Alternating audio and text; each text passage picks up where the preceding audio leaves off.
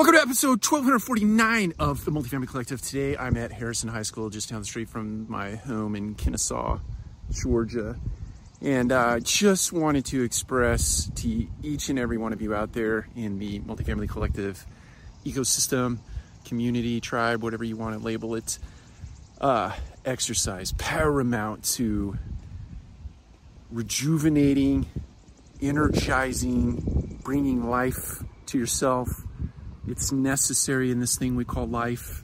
It's probably one of the hardest disciplines that you can get yourself into because it's so much simpler to just lay in bed underneath that warm cover with that soft, cushy pillow and just rest a little more, to hit that snooze button one more time. But my encouragement to you today, this beautiful cloud covered, very hot and muggy day, in uh, Kennesaw, Georgia, is to get out. Even if you do a 5K the easy way, like I just did, 5K around the track, do it. Even if you walk, even if you walk slowly, just get out today.